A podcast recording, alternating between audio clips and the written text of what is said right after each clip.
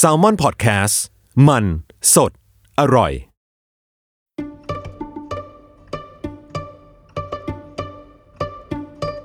สวัสดีครับ โจจาก Salmon Podcast นะครับ วันนี้ก็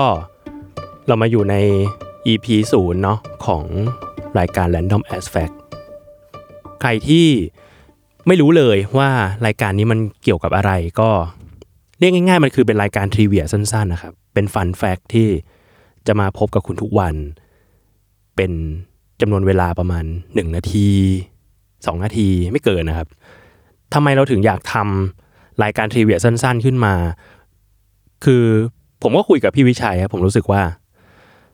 เราชอบ รู้ไอ้พวกฟันแฟกที่แบบ เรียกว่าเรื่องที่ไม่ต้องรู้ก็ได้อะมาก รู้สึกว่าหลาย ๆ ครั้งมันทำให้ การเสพข่าว การเสพบทความของเรามันมันเพลิดเพลิน เรารู้สึกว่าเรามีเรามีเรื่องไปคุยกับคนอื่น เรื่องที่แบบเฮ้ยมึงรู้ได้ไงวะสนุกวะซึ่งบางทีมันอาจจะไม่ใช่แบบ เรื่องราวใหญ่โตอะไรก็ได้นะ มันไม่ใช่เรื่องแบบ โห วันนี้เรามาคุยเรื่อง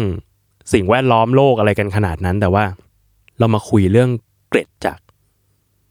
วงการฟุตบอล เกร็ดจากวงการกีฬา เกร็ดจากวงการหนัง วงการเพลง รวมไปถึงแบบบางทีมันเป็นเรื่องเล็กๆ น้อยๆ มากที่แบบ เออ มันมันสมชื่อ เรื่องไม่ต้องรู้ก็ได้จริงๆอะแต่ว่าเฮ้ยพอรู้แล้วมาสนุกว่ะ แล้วเราเอาไปคุยกับคนอื่นต่อได้ รายการนี้ก็เลยเกิดขึ้นมา ซึ่งในซีซั่นสองเนี่ยมันมีรายการที่เป็นเชิงทดลองอย่างเงี้ยอยู่ สองรายการ รายการหนึ่งก็คือเนี่ยแหละครับ ที่คุณฟังอยู่ Random As Fact อีกรายการเป็นรายการชื่อ Time Machine Time Machine เป็นรายการเกม ที่ไม่ได้มาพูดถึงเกม แต่ว่าตัวพอดแคสต์เองนะคือปาร์ตี้เกมพอดแคสต์คุณสามารถเอาไปวางแล้วก็เล่นกับคนอื่นได้อันนี้เป็นอีกรายการหนึ่ง Random As Fact นี่ก็เป็นอีกรายการที่เป็นเชิงทดลอง เราอยากจะให้ผู้ฟังลองฟังรายการหลาย ๆ ตอนต่อ ๆ กันดู บางทีแต่ละคนมันอาจจะมีประสบการณ์ในการฟังรายการนี้ไม่เหมือนกันก็ได้นะ ด้วยความที่แต่ละตอนมันสั้นมากอะหนึ่งนาทีสองนาที เราอาจจะจบลงที่การฟังรายการนี้ 30 ตอนหนึ่งรวดก็ได้นะ แล้วก็เฮ้ยเช้านี้กูมีเรื่องไป เปิดบทสนทนากับเพื่อนที่ออฟฟิศแล้วว่ะ กูเพิ่งไปรู้มาว่า เสียงถุงมือผ้าขูดกับเบสเนี่ยแม่งคือเสียงร้องของกอซิลล่าว่ะ อะไรอย่างนี้ก็ได้นะ เรารู้สึกว่า เอ้ยไอเรื่องแบบนี้มันสนุก แล้วบางทีความสนุกมันไม่ได้มากับสาระเสมอไปอะแล้ว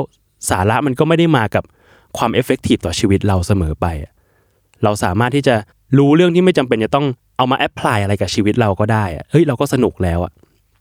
ซึ่งเนี่ยแหละไอความสนุกเหล่านี้แหละที่เราชอบ แล้วเราก็รู้สึกว่าน่าจะมีคนชอบเหมือนเรา แล้วเราก็หวังว่า Random As Fact น่าจะเป็นรายการที่คุณก็ชอบเหมือนกัน โอเคครับ วันนี้ก็เท่านี้ครับสำหรับ EP 0ขอบคุณมากครับ